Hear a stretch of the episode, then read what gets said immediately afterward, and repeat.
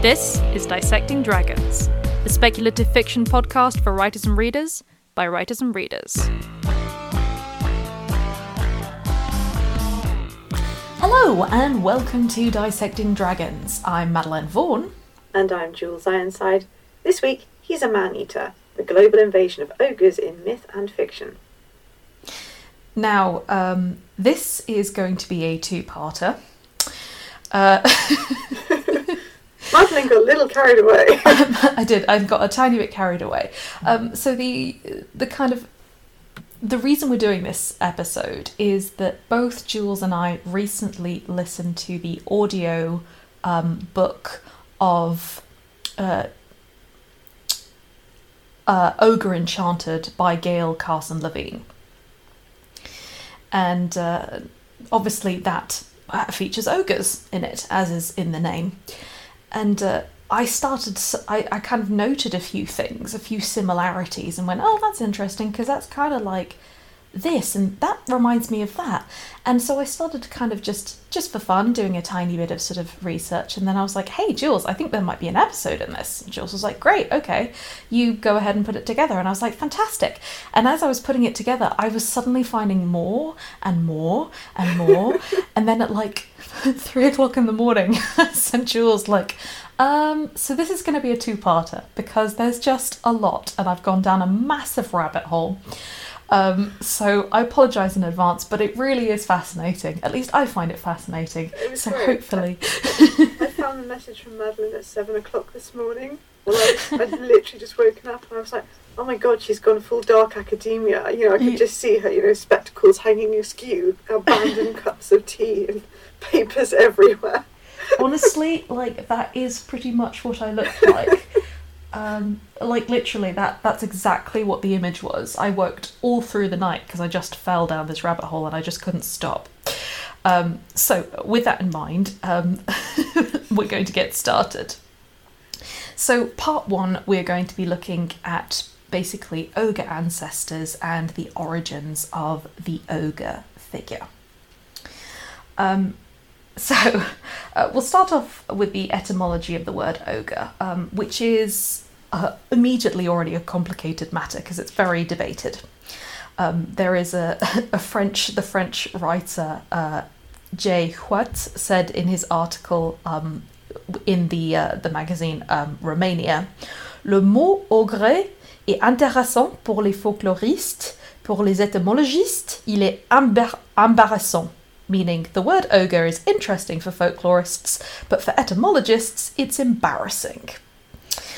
That being said, it is largely believed to be the word ogre to be a French word, but that it derived from the god Orcus.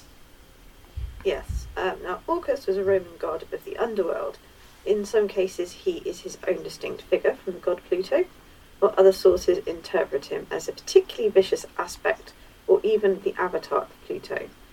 Orcus appears to have revelled in torturing sinful souls in the afterlife and in eating human flesh. So, I mean, obviously Pluto kind of is congruent with Hades, but generally The Roman gods were nastier and more spiteful. Yeah.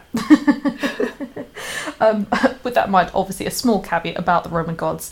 The Romans adopted and absorbed a lot of the gods of other cultures as the empire expanded. We've touched on this in the past. Obviously, the Greek pantheon did largely inform the later depiction of the Roman gods, and even sort of replaced a few entirely. I'm pretty sure, for example, that Apollo is just a Greek god because at the least he doesn't get given a Roman name, he's just Apollo. Oh, the mighty Apollo. Yeah, I mean, it's weird. I think the Romans kind of did everything except hold a huge meeting where everyone sat down and went, yeah, we admire Greece, we like Greece, we're going to conquer Greece, and we're going to basically adopt all the Greek norms and values. So, with this in mind, it's possible that the character of Orcus either was a precursor of, or informed the depiction of Hades and Pluto that we are familiar with now.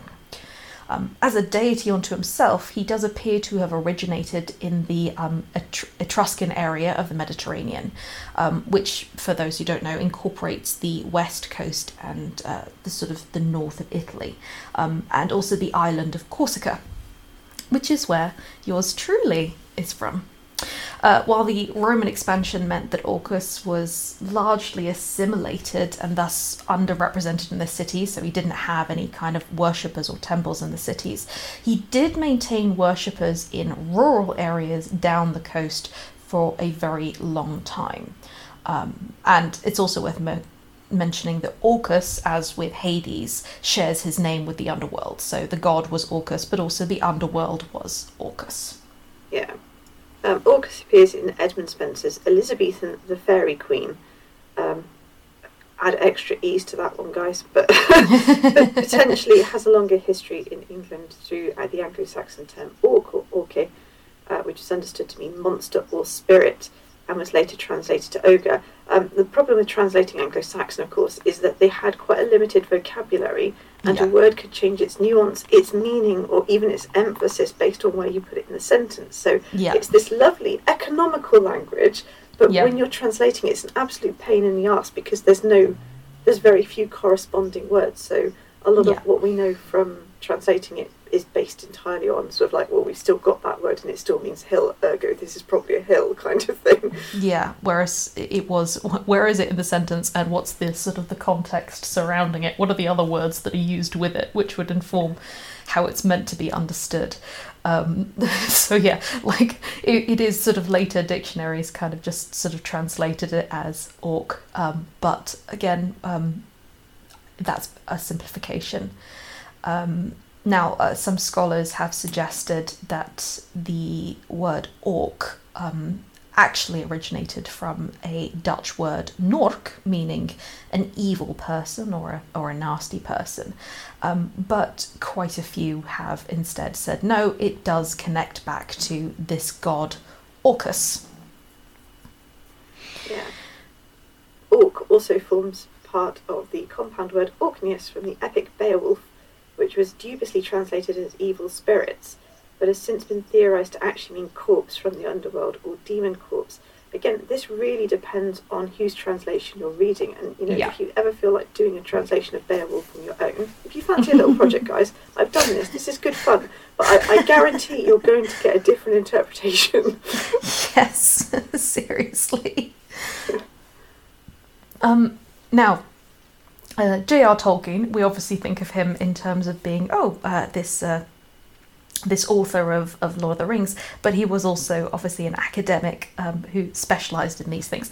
And he was actually rather dubious of the idea that the Anglo-Saxon orc came directly from Orcus. He didn't outright rule it out, but he did theorise that both words might have had an older common origin from much earlier Indo-European mythology. And there might just be some merit in that, as we are about to explore. Yeah, certainly when it comes to things like linguistics, I would nearly, except when he's talking about the Irish branch of the Celtic languages, because he could not do Irish, I would actually agree with Tolkien 9 times out of 10, just because he was that good. He was that brilliant a linguist. His real genius lay in linguistics. So everyone's like, oh, Lord of the Rings, and he invented all these languages. And it's like, yeah, do you know how he invented those languages? He could speak so many of them. Yeah, because he was a nerd. Okay, so... We like nerds on this podcast. We do like nerds on this podcast. So we're now going to jump to... the figure of Enkidu and the Wild Men, the sort of what I would call the early European ogres. So this is a small caveat. I promise you it will become relevant. Now, in our spooky season special, we mentioned the woodwows in our cryptids, which are a type of hairy wild man who are found in the wilderness of Europe. In other times they are called Leshy or Salvang as well, and they really are kind of found everywhere. Now, it's speculated that aspects of the wild man figure might have been drawn from the figure of Enkidu, who was a prominent person in the ancient Mesopotamian in the ancient Mesopotamian epic of Gilgamesh. Yes, yeah. We're talking about Gilgamesh. We should actually do one on Gilgamesh. We should. Anyway, Enkidu. In my head, I've just reversed the K and the D round, so it was Endiku in my head. So my brain occasionally does weird shit with words. No, that's fine. Okay, but Enkidu is half man and half beast, often depicted with horns, ears, and the lower half of a bull, which must have been quite a sight. Yeah, it's almost a bit Minotaur-esque, isn't it? But like the other way round. It's like they were brothers, and one got the upper half, and the other got the lower half. Brothers from another mother. Yep. He was the personification of nature, a bit like Pan, often thwarting human hunters and living amongst a herd of gazelle. He was tremendously strong, big, and described as very hairy. It is possible that he informed myths and ideas of Pan, fauns, and satyrs, who in turn have helped to shape the folklore of the wild man. And obviously we linked the wild man with Bigfoot, basically. Yeah, absolutely. Remember, when we talk about these things being linked and sort of informing things, it would be foolish to think that there's this sort of direct and very clear sort of line from A to B, because that's just not how it works. But, you know, even if it didn't originally inform early ideas, just as with sort of the Roman gods kind of developing and adapting as they came into contact with sort of similar figures, we might very well see that happening too. Yeah, I mean, you've only got to look at the early medieval paintings of things like lions and tigers. Yeah. And it's just a case of that there's all sorts of funny memes about, and I would like you to paint it like this. And the artist is kind of sweating buckets. It's like, you can paint that, right? Oh, yeah, totally. Oh, what comes out is not what you think of as a lion or a tiger.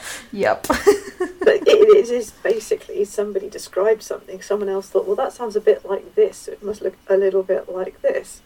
Yeah. It's actually quite difficult to give someone with no frame of reference or context for an animal or a person or an object, and make them actually draw it, because it's just like, what? Exactly. And actually, if you look at a lot of sort of like Japanese and sometimes some Chinese art and things like that, which have like tigers and things, you'll notice the tigers look a bit weird, and that's because their only point of reference were like skinned tigers. Yeah, so they'd be given like the skins of tigers. And they also then at the time they'd see the skins of leopards, and they thought that they were the same creature, and that every every third tiger was a leopard, essentially. So there you go. You can understand how these things sort of, and these are actual living creatures, so you can understand how mythos and things like that sort of ended up being translated. So in the Epic of Gilgamesh, Enkidu, spoilers, is killed by the gods as recompense for a slight he and Gilgamesh have committed. If we do an episode you'll learn about Gilgamesh, you'll learn all about that. It means that Enkidu ends up wasting away over several weeks from an illness, rather than being able to kind of die in battle, which is sort of what he would have preferred. His impending end, however, is signalled in quite an interesting way, in that just before he dies, he has a dream where he's dragged into a dark and very miserable underworld by a monster with a lion's head and eagle's wings. And I believe that also Enkidu is given feathers as well. It's very confusing. Yeah, there's a reason that Gilgamesh is the original epic, capital E. Aspects of the Enkidu can be identified in the Austrian and Italian Orco and Orke, a type of wild man creature whose names are derived from the god Orcus. The Orke are wild, fey-like creatures that live in the mountains and valleys. They're described as a type of dwarf, inverted commas, obviously dwarf as in the mythical creature, but this may well be understood in the traditional sense of living underground rather than necessarily an indication of size. As with Enkidu, they are described as having bovine hooves and tails, and will often thwart hunters by warning off their prey. They're often tricksters who cause trouble for humans and occasionally curse or blight cattle, very similar to the elves or alfen of the Old English or Anglo-Saxon folklore. Okay, so and this is the part where Madeleine starts to go down a rabbit hole. Follow the white rabbit, guys. Follow the white rabbit, okay. Because we are going to jump from sort of some of the European and the Mesopotamian sort of influences, and we're going to go to Asia. So while the god Orcus mixed with the concepts of the wild men could explain early ogres or ogre figures in Europe, Tolkien's assertion that they all came from an older Indo-European figure can potentially explain the startling similarities of the European ogre with the Japanese Oni, who has a very interesting history. So let's get into it. So the word Oni comes from the Chinese character Gui, meaning ghost, which in turn appears to have originated from the character In, meaning hidden or to conceal. Now, early Oni, therefore, were likely to have been spirits or ghosts, but they may very well have taken on fiercer properties as Buddhism was adopted into Japan. Yeah. There's a lot there. Yes. Already. Yeah, there is. Buddhism introduced the concepts of the Yaksha and Rakshasa to Japan. The Yaksha may well date back as early as the 3rd century BCE, with large stone statues of Yaksha surviving from 150 BCE. Once lightly worshipped as local nature gods, they later became spirits and servants of other gods in Hinduism, Jainism and Buddhism. While largely benevolent, if occasionally a little mischievous, some Yaksha were twisted and evil and enjoyed eating people. There it is. Yeah, there it is. I knew you were going this way. These Yaksha appear frequently in Buddhist literature and mythos, where sinful humans are reincarnated into Yaksha as punishment, a concept similar to the elements of the Chinese Buddhist classic Journey to the West, where Sandy and Pixie are transformed into demons by heaven and cast to the earth, where they begin to eat people.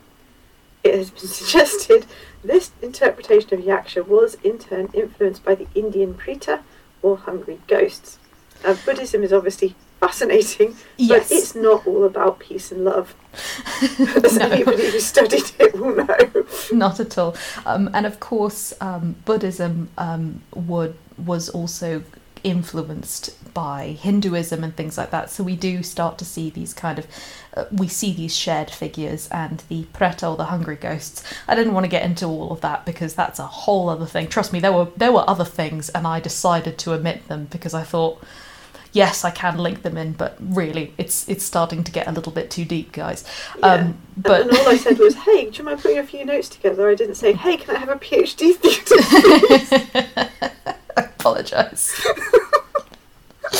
Okay, so that was the Yaksha, but the Rakshasa of Buddhist mythos are even more dangerous.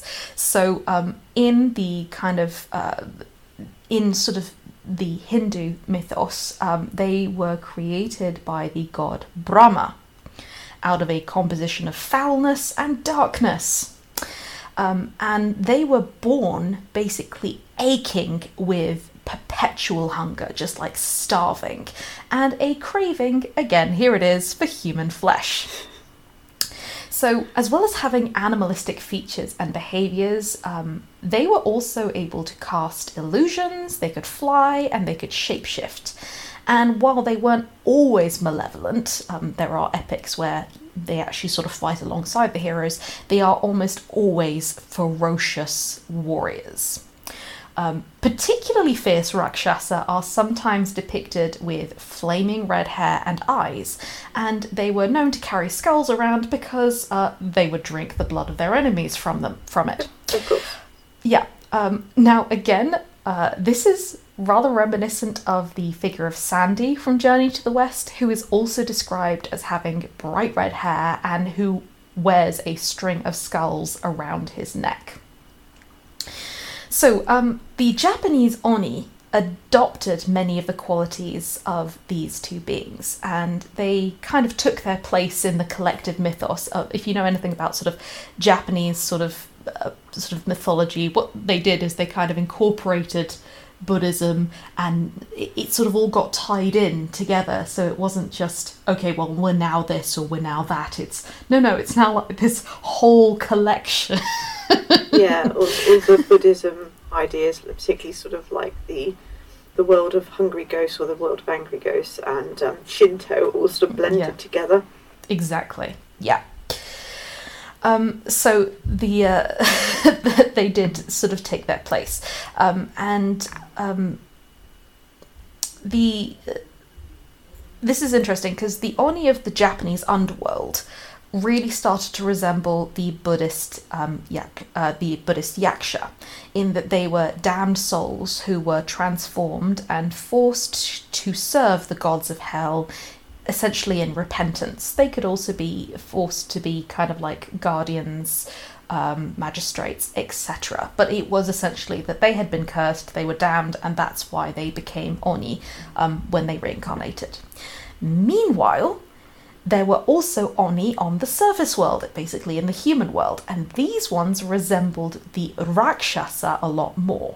And it was basically these Oni were the ones who featured predominantly in Japanese folklore and myth. So when you hear about sort of the stories of Oni kind of eating people or attacking things, they are very reminiscent of the Rakshasa. Yes. So violent and with a taste for human flesh. Again, there it is.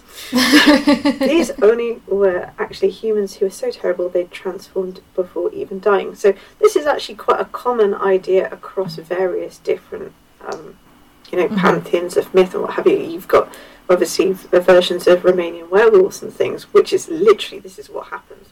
Mm. Like the Rakshasa, Enkidu, and the Wood Woes, the Oni were large with animal-like properties, including horns, fangs, claws, and wild hair, and came in various colours, with red and blue being particularly popular.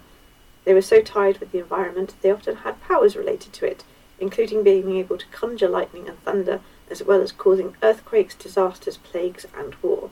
They were largely considered harbingers of doom.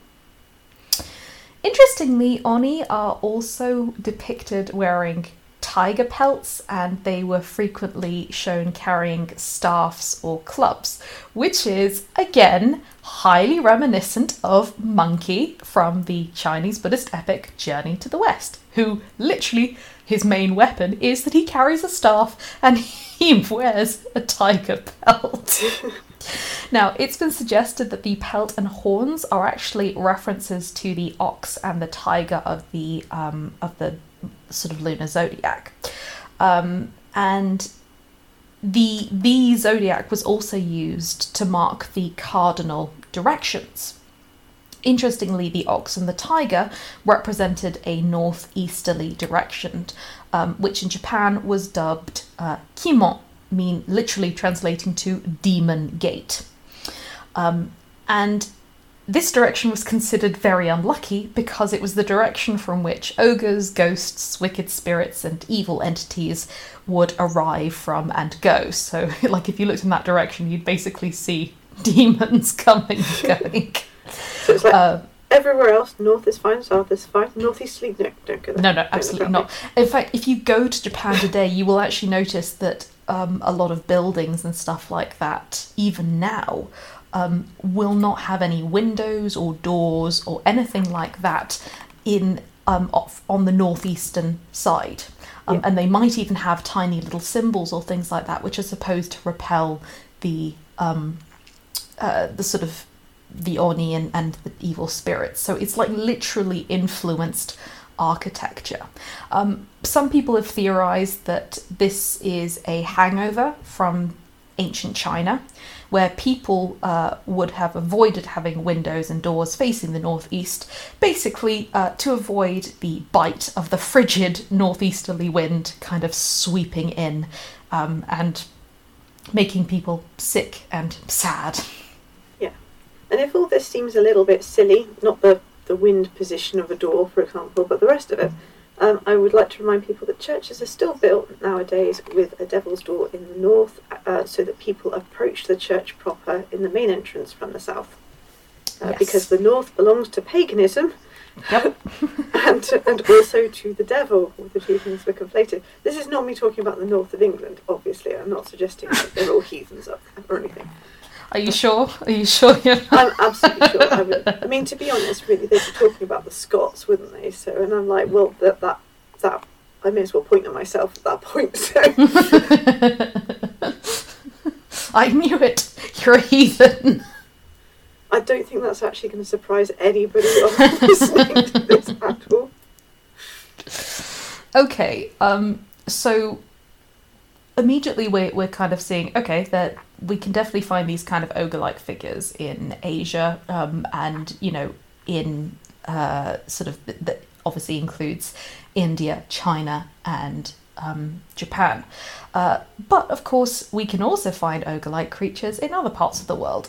We don't have time to go through every single country, but I do have a few little examples. So the first one I want to mention is one I recently found out about, which is an ogre-like creature found in Papua New Guinea, which is named Origoros Origoruso, which I've probably pronounced entirely wrong, so I do apologise, because I just look at it and immediately try to pronounce it in the Japanese way, so I'm sorry. So. Okay.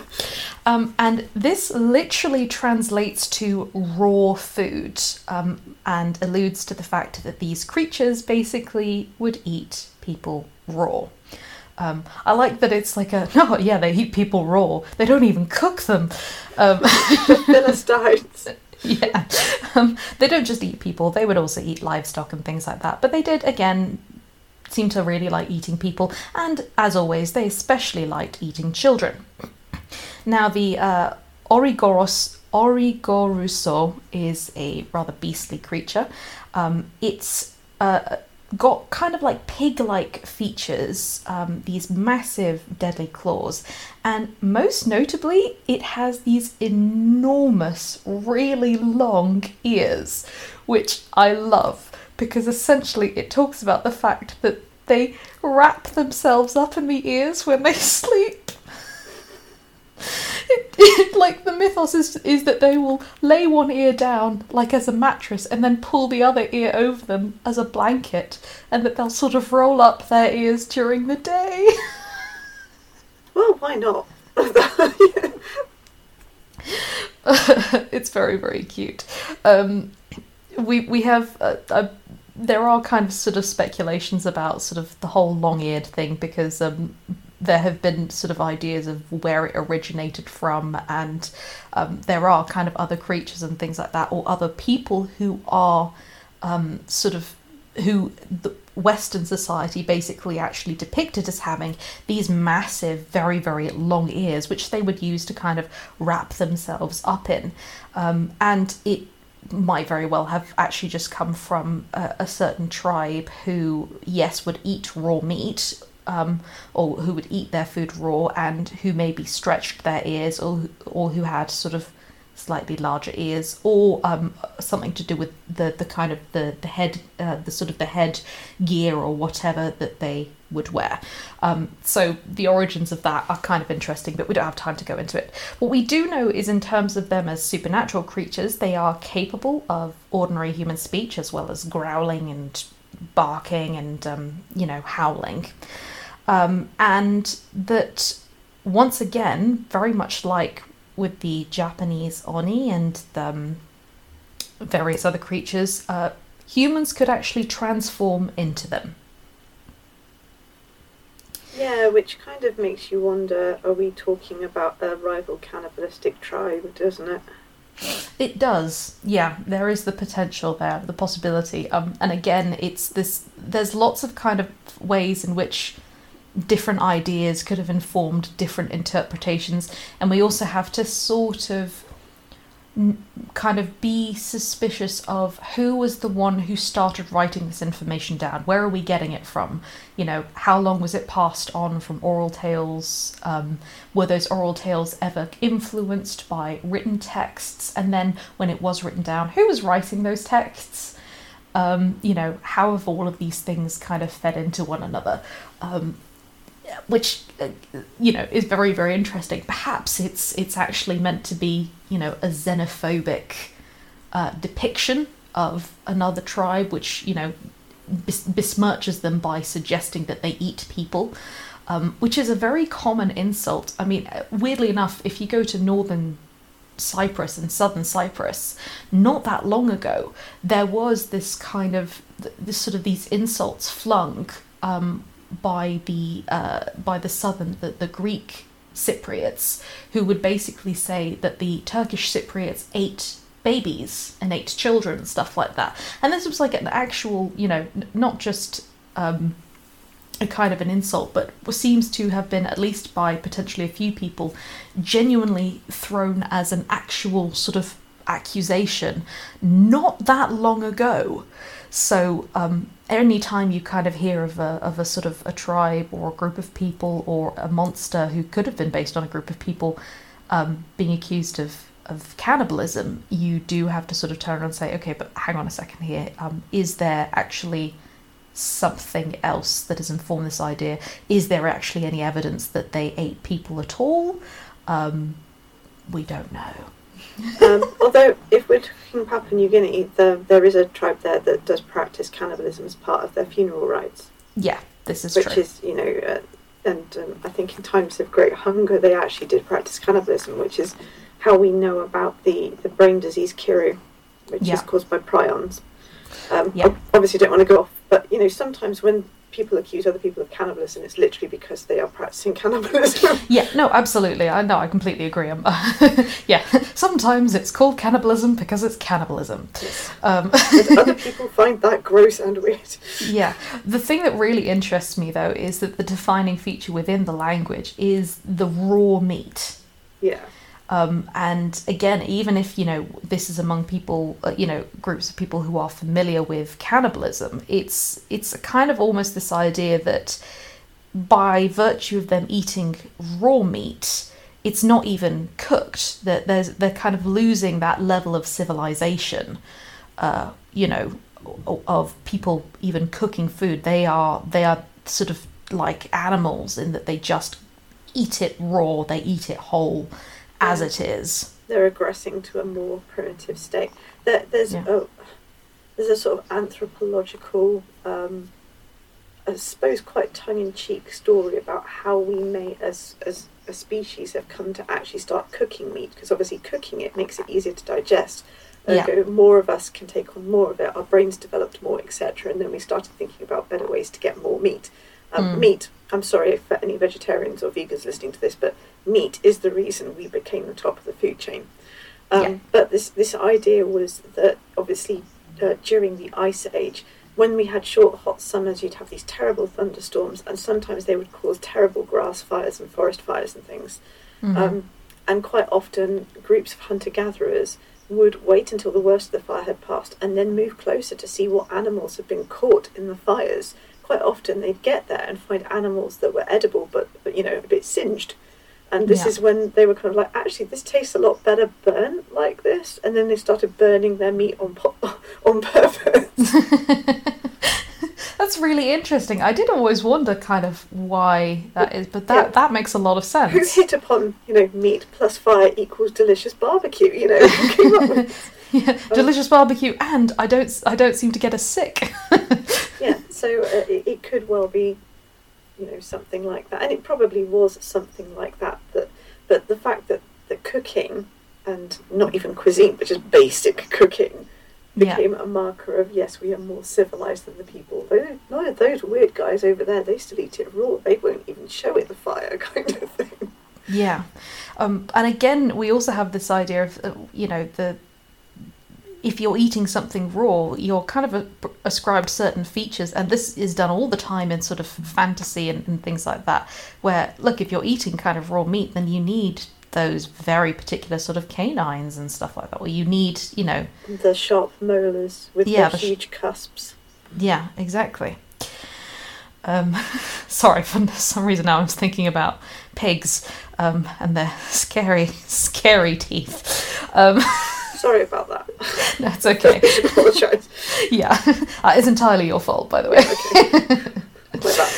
Yeah, we'll explain about that in another episode. Okay, so we then can jump over to the Americas, and we have obviously the Wendigo of the First Nations, and I believe of the sort of the Great Lakes. We've talked about Wendigos in the past.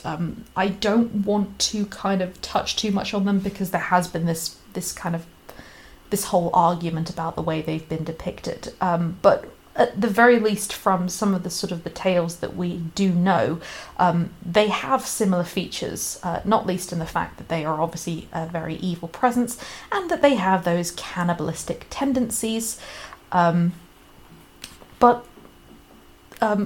again, depending on this is the things I'm not sure whether their people being sort of becoming or turning into Wendigos was a kind of a later addition or was something which was originally part of the folklore.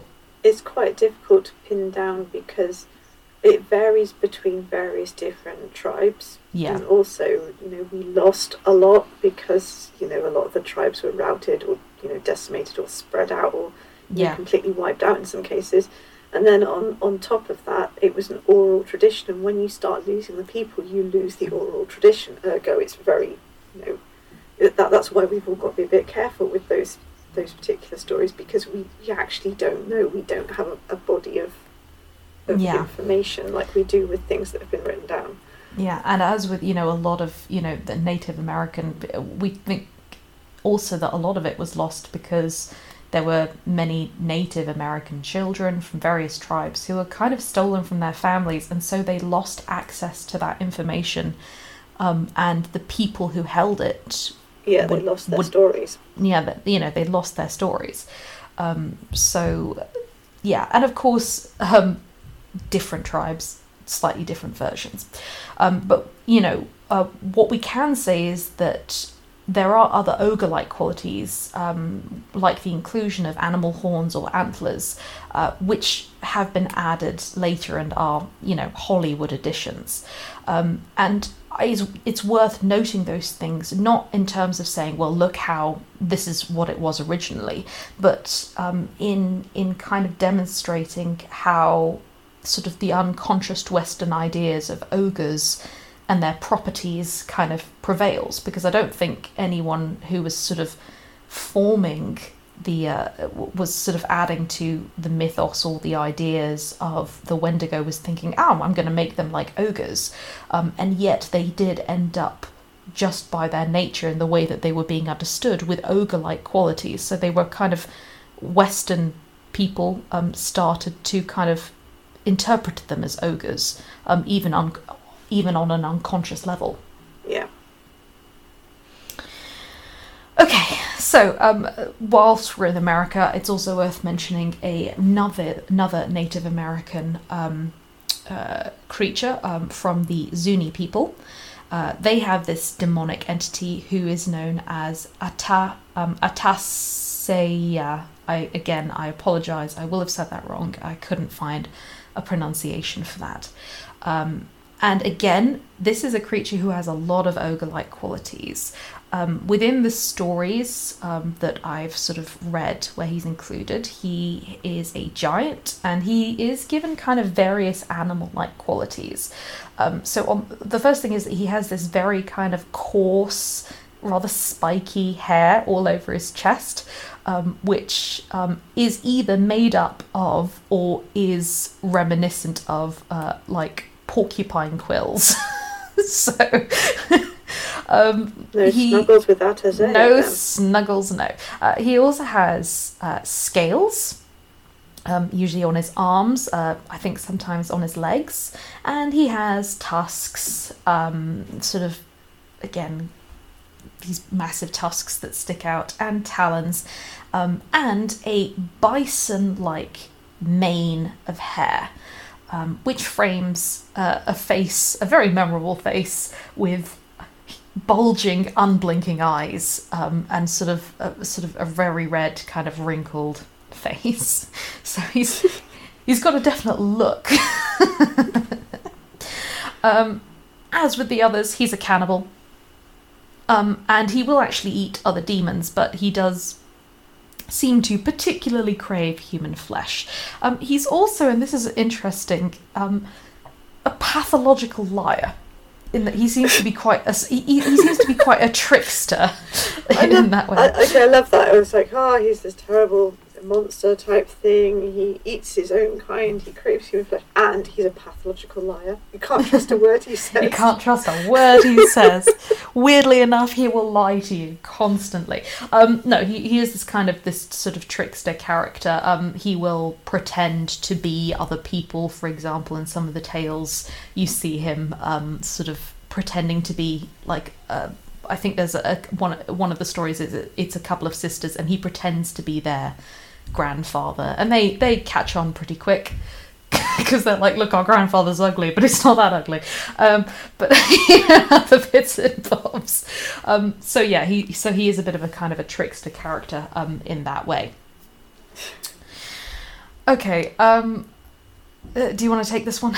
Sure. I mean, you've really gone around the world here. This is great. Yeah. Okay. The Arabic Gilan are shape-shifting demons who drink blood and feed on human flesh. They come in various shapes and sizes, depending on where they're found. The Persian ghoul has horns and donkey legs and can be small enough to ride hares. In the Sahara Desert, ghouls are cyclopes with ostrich legs. Okay, that's a weird image, but let's go with that. I just want you to imagine that you are hot, scared, walking through the desert, and you look up, and this demonic ostrich coming at you. Yeah, it's just running at you. It's pretty scary because they're big birds. Yeah, but just imagine something with like a human sort of torso, one eye, and then ostrich legs. So yeah, sod that for a game of soldiers, right? Yeah. Okay, ghouls will often grab travellers to eat, drink, or occasionally seduce. Oh, right, so you can either eat me, drink me, or fuck me, great. Yeah. But also frequently haunt graveyards and eat corpses, as all the best monsters do. Yes. Some ghoul are also known enchantments, so they're enchanters, like the female Gula, who can transform herself into a beautiful woman and can also play a magical flute that compels men to dance themselves to death. They've really covered everything there. They really have. It is kind of speculated that the ghoul may be where we get our word ghouls from. In certainly terms with of, the corpse eating. Yeah, the sort of, they hang around in graveyards, dig up corpses and eat them, yeah. Not to be confused with the people in dark clothing and eyeliner who hang around in graveyards and don't tend to dig up corpses. Yeah. Those are goths. Yeah. It's obviously, you also have the idea of ghouls being kind of people who are just sort of fascinated with death, or, you know, who sort of really seem to enjoy kind of the very dark and macabre stuff. They almost kind of seem to feed on it. Yeah. You know, that is an insult which is thrown. And I mention it because it's really interesting that we have these figures who are so interconnected with one another in terms of what they represent, the roles that they hold, and then how from them we've gone on to sort of create new sort of beings or new creatures who are even more defined. So we wouldn't say, for example, we could say, well, a ghoul and an ogre are a completely different thing in sort of English mythos. But if we then look at the ghouls, the Arabic ghouls, you kind of see this sort of blurring where they're actually sort of the same. Yeah, yeah, definitely.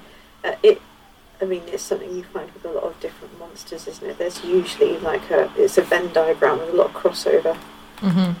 Yeah, absolutely. So, okay, our early ogre conclusions. I wrote it specifically because I thought, oh, that's nice alliteration, and then I tripped over it. Early ogres. It's entirely my fault, and I take responsibility. You wrote the most awkward heading possible. We're going to do that. I'll make Jules say that one. Yeah, I am. I'm sorry. It was like 5:00 in the morning, so. Okay, so from mythological and folkloric records from across the world, then, we as I've said, do start to see a prominent figure appearing, bearing all the qualities of what we would one day label as an ogre, long before the word is even penned. Now, just to remind everybody, these common themes are as such. The first is connection to the wilderness and to nature. And by association, then, the ideas of kind of savagery, the savagery of nature. Yeah. The next is very animalistic features, and frequently within those animalistic features, they are bovine. So, you know, associated with cows, what's defined as bovine in terms of, you've obviously got... It's usually quite square, blocky body and features. Like, I mean, if you look at a cow's muscle, it is quite long and oblong. And yeah, absolutely, weird, yeah. The weird thing is they're quite bovine features, but they talk about the teeth a lot. And cows don't have any teeth at the front of their mouths. No, they don't, which... kind of concerns me. So yeah, but they have these kind of bovine features, but then they tend to have these very kind of sharp teeth, these sort of tusks, where you sort of start to see kind of bovine mixed sort of with wild hogs and sort of boar and things like that. And by the same stretch, they are also often very hairy, ugly, and naturally rather smelly. Obviously, there's the connection to death and the underworld, and apparently digging up corpses. Yeah, this is the thing that interests me. I mean, obviously, anything which is going to sort of be a kind of an evil creature that eats the dead is going to have, therefore, connections with the dead. But there is this kind of this persistent idea of kind of them being from hell, living in hell, you know, or being kind of avatars of hell in some respect, or being undead onto themselves. So it's interesting for me, because that's just the way I roll. So I said, yeah, digging up corpses. The Mad went, and this interests me. No, not literally. Oh God. See, the thing is, earlier on when I was talking to Jules about the fact that I put this together, I said, and I know what's going to happen. I know that you're going to say the only reason that you've fallen down this cavity and become so interested is because it involves cannibalism. And there it is, Jules poking at me as if I'm some kind of ghoul. Some kind of ghoul, and I'm not. The interest is purely academic. And based on horrified, you know... fascination, maybe? Fascination, yeah. Horrified fascination to understand it. Going back to our early ogres, the other thing that they're kind of associated with is obviously that they tend to be able to use magic, and they're, you know, skilled in illusions, and... trickery, essentially. So even if not magic, they're kind of tricksters of some kind. Yeah, and that, combined with the fact that they are able to shapeshift and change at will, is something that pops up in, you know, later examples. It's one of the through lines that is very clear, I think, is fair to say. Certainly when we get to fairy tales, it is. It is. It's kind of interesting, though, because I think, like, even later on, they sort of lose that ability. Yeah.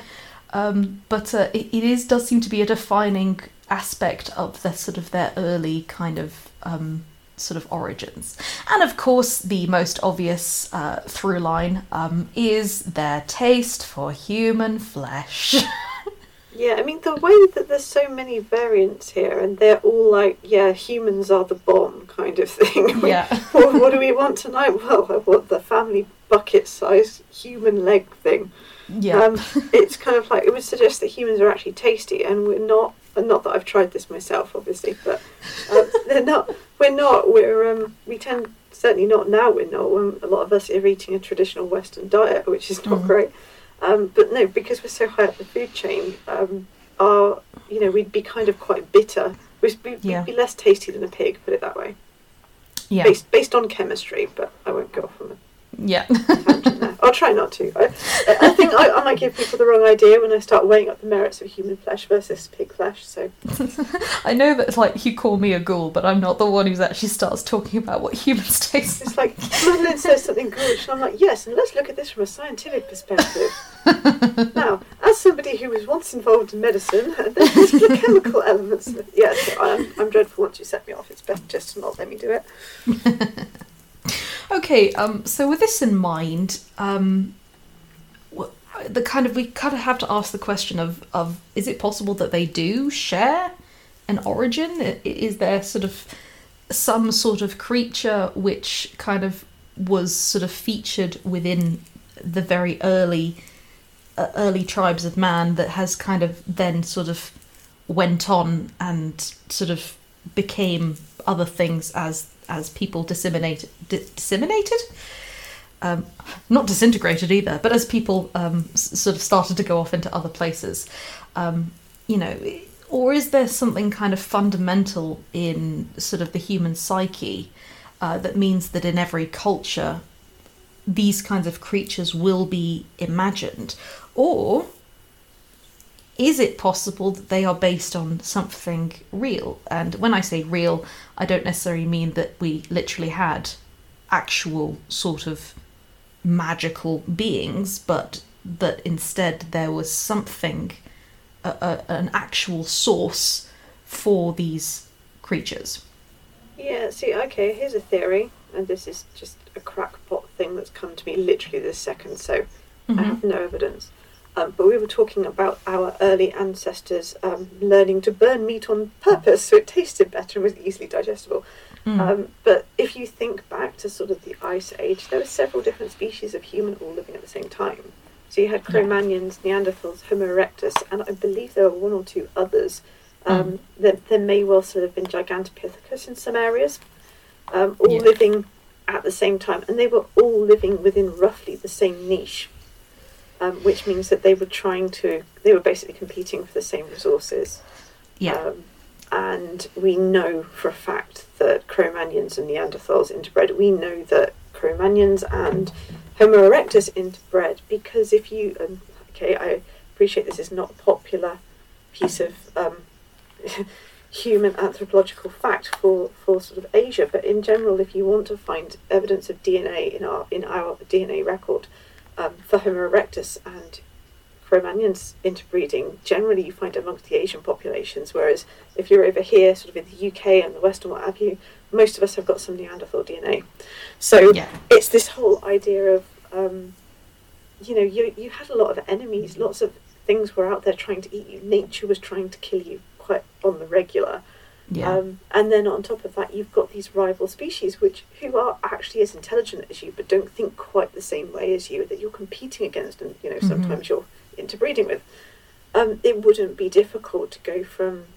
to just have a massive cultural clash for one thing. And we know that the Neanderthals did have some sort of culture. And just be kind of like, well, they're those. They look different. They're more bestial. They're less refined than us. They don't really have art, etc. Oh, and this one time we saw them practicing cannibalism, which again may quite be true. So I wonder if this is kind of like an inherited thing that got passed down sort of just through memories. I mean, it's like the entire sort of fight or flight system we've got in our bodies. Now you can send your amygdala, the part of your brain that triggers the fight or flight response, into kind of like a sort of threat recognition pattern just by coming home and seeing that you've got all these chores to do. I mean, it's not a threat to you. It's not going to attack you survival-wise, but it'll send your stress up a little bit. Yeah, absolutely. And it does tap into that fight or flight thing. And if you don't know how to manage it, all those things accumulate, and you can find yourself in a state of being anxious almost all the time because you're constantly in fight or flight. Yeah. So I don't think it's a huge stretch to go, there's different species of humans around, and some of these stories may have originated from there. Don't know where we got the word from, frankly. I'm more inclined to lean with Tolkien, but that's my crackpot theory.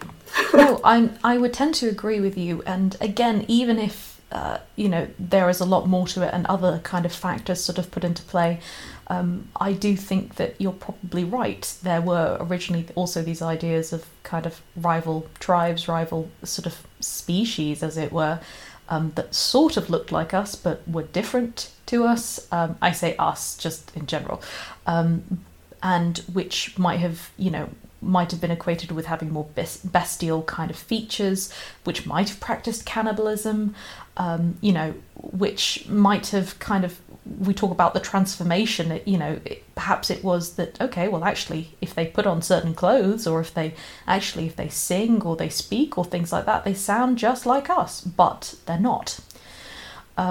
We also, of course, have to recognise, and this is a phenomenon which is kind of marked across the world, which is that these sort of a lot of creatures, but potentially things like skinwalkers, potentially like some of the werewolves and stuff like that, in Irish mythology that we've talked about in the past, they might have just been warriors who were putting on sort of animal skins, and were then going out hunting and were kind of relentless, and you had this kind of the idea of man and animal sort of meeting together.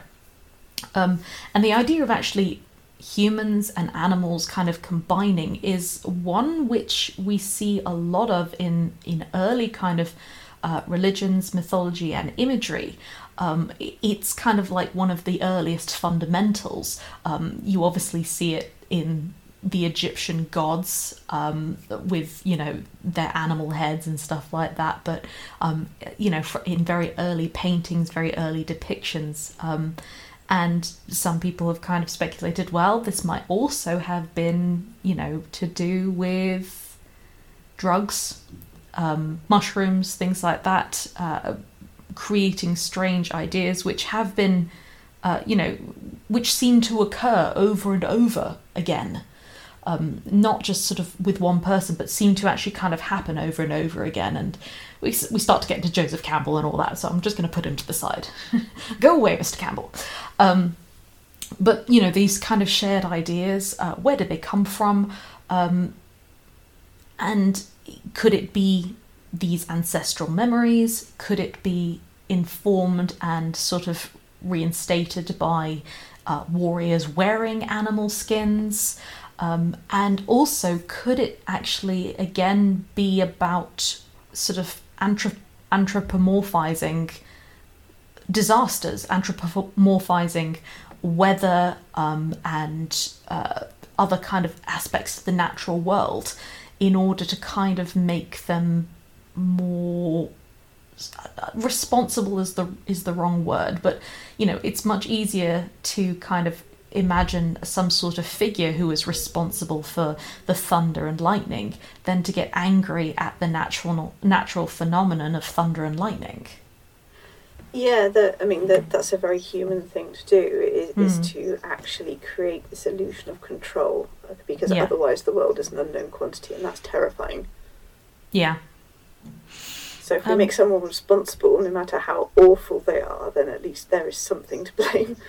Yeah, and it also allows us to explain why things are happening. Yep, absolutely. So these were the early ogres, before the word is even penned, and in our second half we'll start to look at the history of the ogre after the word is penned. But we are going to finish there for now. Like I said, it is a two-parter, and you can see why. Before we go, it is time for our Dissecting Dragons recommendation, however. And this week I have got one for you guys. So a new anime was recently released on Netflix. It's called Romance Killer. And I'd sort of heard a little bit about it and thought, okay, well, I'll have a look at it.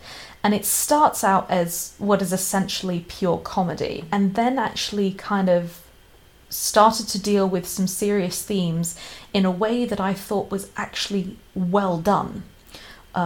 These themes include sexual harassment and assault. Nothing, I should say that there's nothing explicit within it, so you don't see kind of anything happening past a sort of certain extent, you know, no one is getting stripped or and it's not gratuitous in any way. It's actually done in what I felt was actually a sort of a way that actually represents the violence and the emotional impact of these things in a way that isn't massively sort of sexualized or kind of fetishized. So that was a big tick from me. Now, the series basically has quite an interesting premise where the main character is a young woman who has three great loves in her life. These loves are gaming, chocolate, and her cat.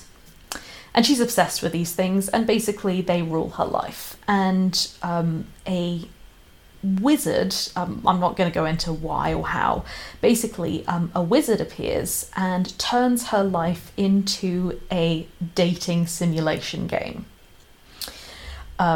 where suddenly she finds herself bumping into like all these very handsome boys in a way that is typical of the kind of the characters that you would find in a dating sim. So the first is kind of the aloof, sort of cool, popular character from school. The second is the childhood friend who always had a crush on her. The third is the big rich boy, etc. And she ends up bumping into all these characters, and basically she's sort of told that unless she starts a romance with them, she will never get the three things that she loves back, which include, again, her cat. Her cat gets taken away from her. Nothing bad happens to the cat, I should just say. It just gets sort of removed with her parents, who suddenly go, oh, well, we're going to go and work in America now, so you're going to be living on your own, again, in a very typical simulation style. And they take the cat, and she can't eat chocolate, and she can't and all of her games have been taken away from her, so she can't play games. And she decides, instead of going, right, well, I'll go along with it, she decides, no, she's not going to give in. She refuses to play this game. She's going to defeat it by basically completely thwarting all attempts by this wizard to trigger a romance.